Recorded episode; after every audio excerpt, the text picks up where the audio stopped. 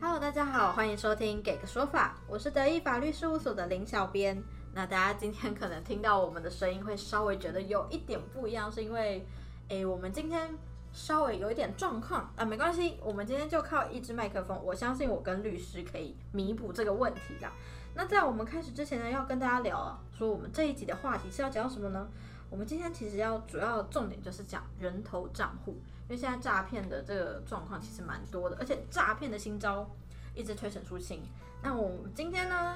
邀请到的是我们的严律师，严律师来跟大家打声招呼。Hello， 大家好，我是 Ian 严律师。是，那我们请严律师可以帮大家回顾一下，因为像之前我们前面有包括灵骨塔诈骗、爱情骗子，我们都邀请到了严律师。那今天这个诈骗系列、刑事案件类型，我们一样也是请我们严律师来带我们，就是了解一下这个状况。那最近啊，其实。就像我说的，诈骗这件事情从古至今，我就从古至今讲，听起来好像很勾扎期待的感觉，但不是。诈骗这件事情，它的手法一直在推陈出新，有时候我觉得它比科技发展的还要快。那像是什么假交友真诈财啊，爱情骗子啊，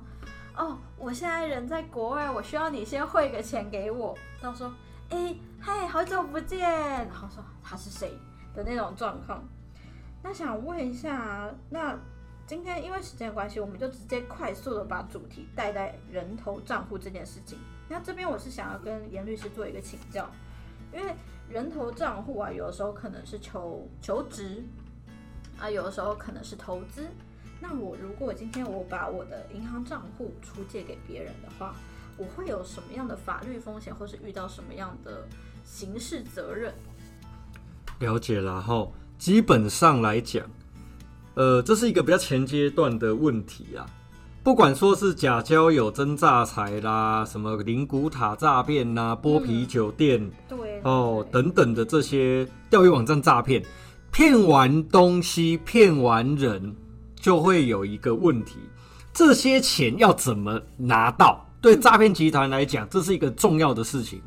天底下没有那么智障的诈骗集团会把。人家骗到的钱汇到他们诈骗集团自己成员的名下的账户里面。当然古早时代可能会有，但是现在啊，为了现代的这个诈骗集团越来越聪明了，对，他会做所谓的防火墙。嗯，我讲句直白一点的，他们现在组织严密到啊，这个收这个人头账簿的人啊，我们这的这个角色叫收簿手哦，收簿手啊，这个指挥车手去领钱。哦，车手当时去领钱的人嘛，对不对？指挥他们，给他们账簿，给他们提款卡去领钱的人，指示的人叫做车手头。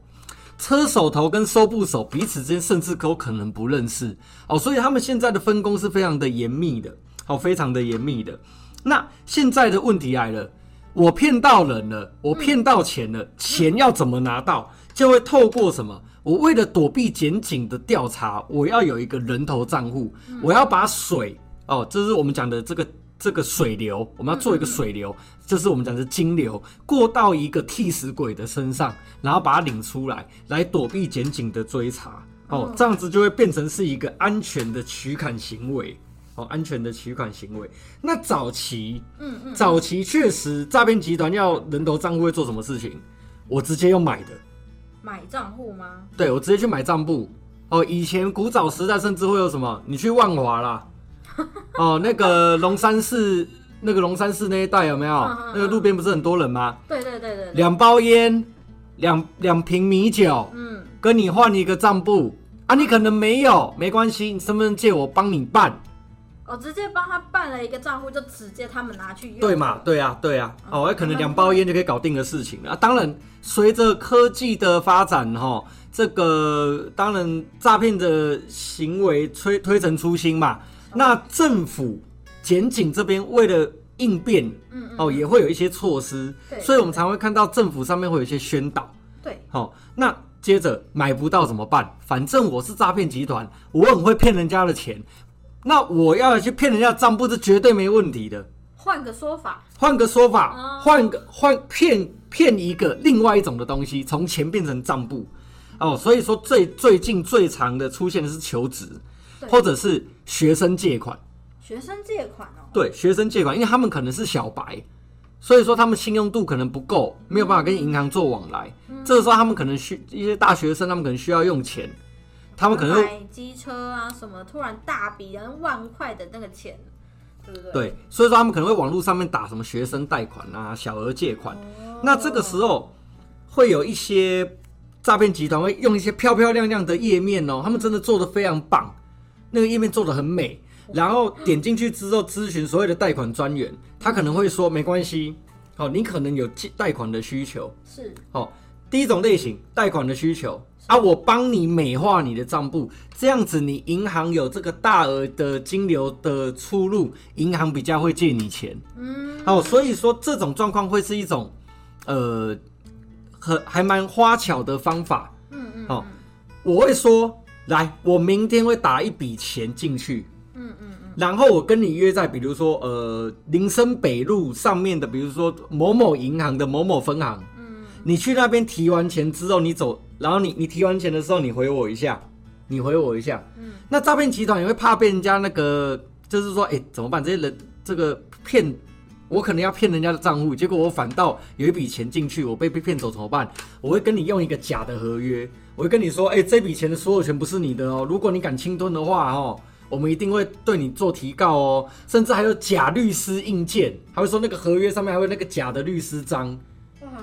哦，来去取信这些被害人。好，被害人跑去林森北路的这个分行领到钱之后，他就按照指示说：“喂，呃，你好，不好意思，我领到钱了。”然后这个另外一边的人就会说：“哦，好，那你现在走出来哈、哦，往这个长春路的方向走，那个交叉口哈、哦，这个锦州街长春路那边那一带有一个麦当劳，那边会有一个穿红色格子衬衫、绿色牛仔裤啊、呃、白色鞋子的人啊，你记得把款项给他。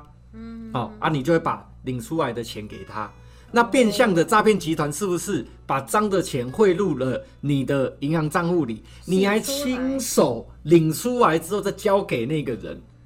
那你看起来就是有犯罪，你就是共犯啊！是啊，那只是所以说，实务上面来讲，这样子的人他常常会很莫名其妙。第一个，我款没有贷，没有贷款，没有贷到；嗯、第二个部分是我竟然还。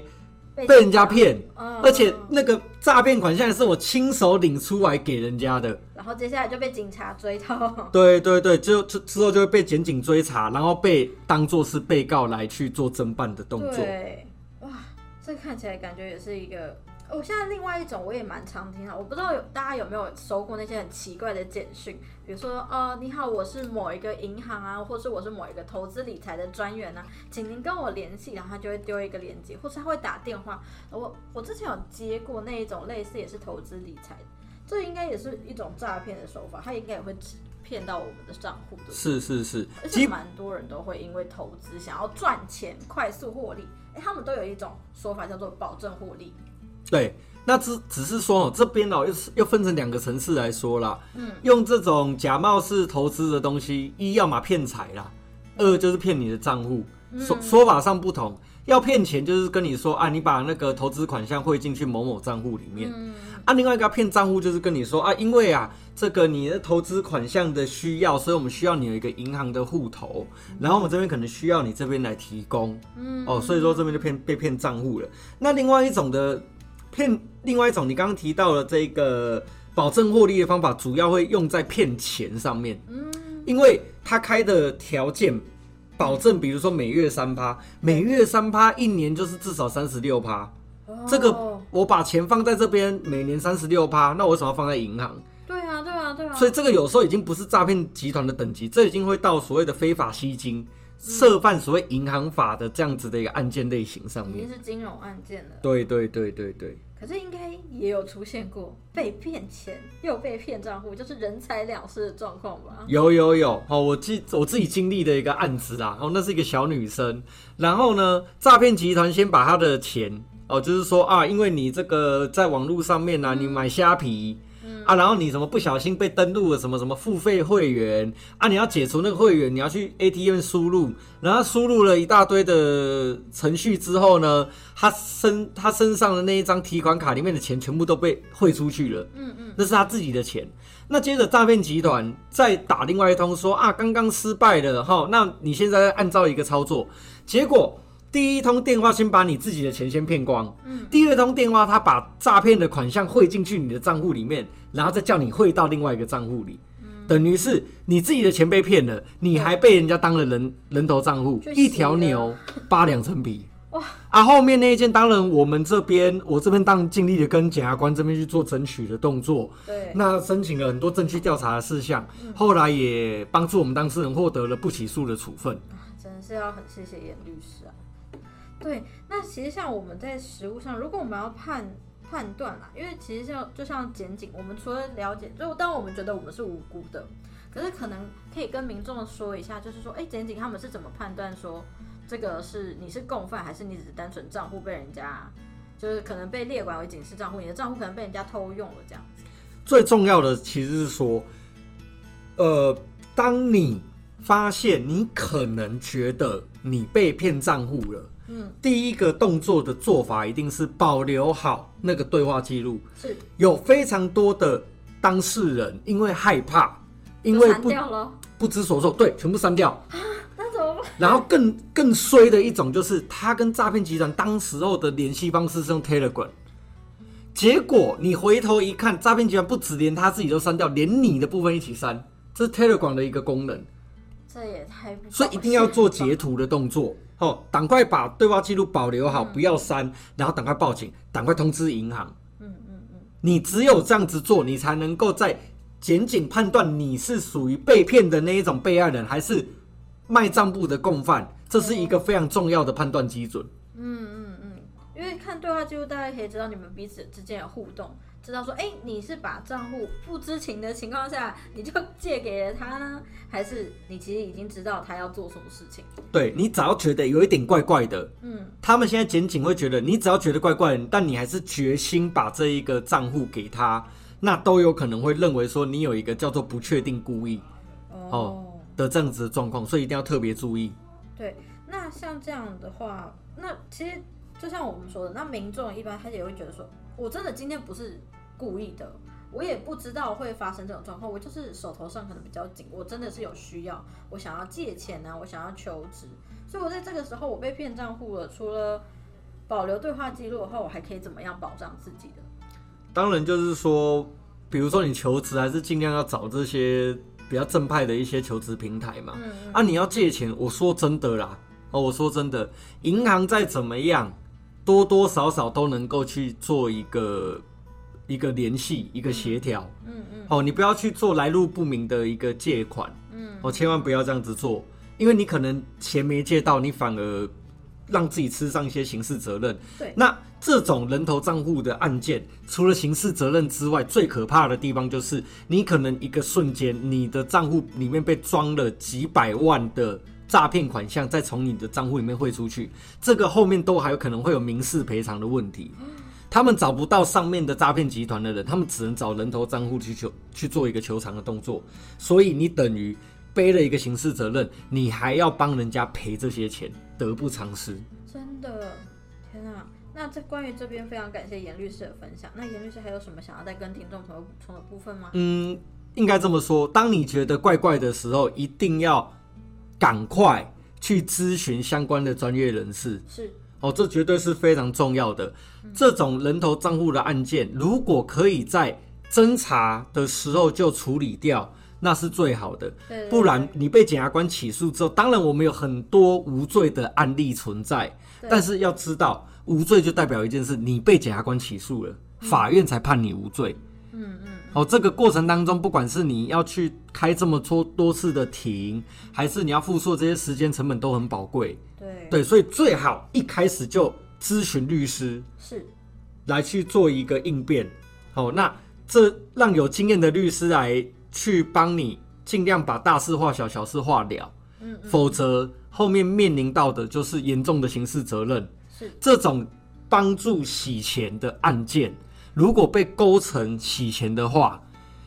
这个可能没有办法一颗罚金哦。这个要特别注意，对，这不是花钱就可以了事的事情，没有错，还请大家多多注意。没错，非常谢谢严律师的分享。那我这边再小小补充，因为最近小编也有接到一些法律咨询民众法律咨询的电话，那最害怕就是大家在非常惊恐或是非常慌张的情况下就把很多证据都删掉，真的第一时间请你不要想说哦，我要赶快把这些东西删掉，你不需要删它，它是保护你自己的证据。那我们也谢谢严律师今天的分享，如果你喜欢呢，或想听更多律师的分享，欢迎大家关注给个说法，关注我们的 YouTube 频道，会有字幕版的 Podcast 可以看。如果你有其他法律问题呢，也想咨询，也欢迎 Google 搜寻德意法律事务所来电询问。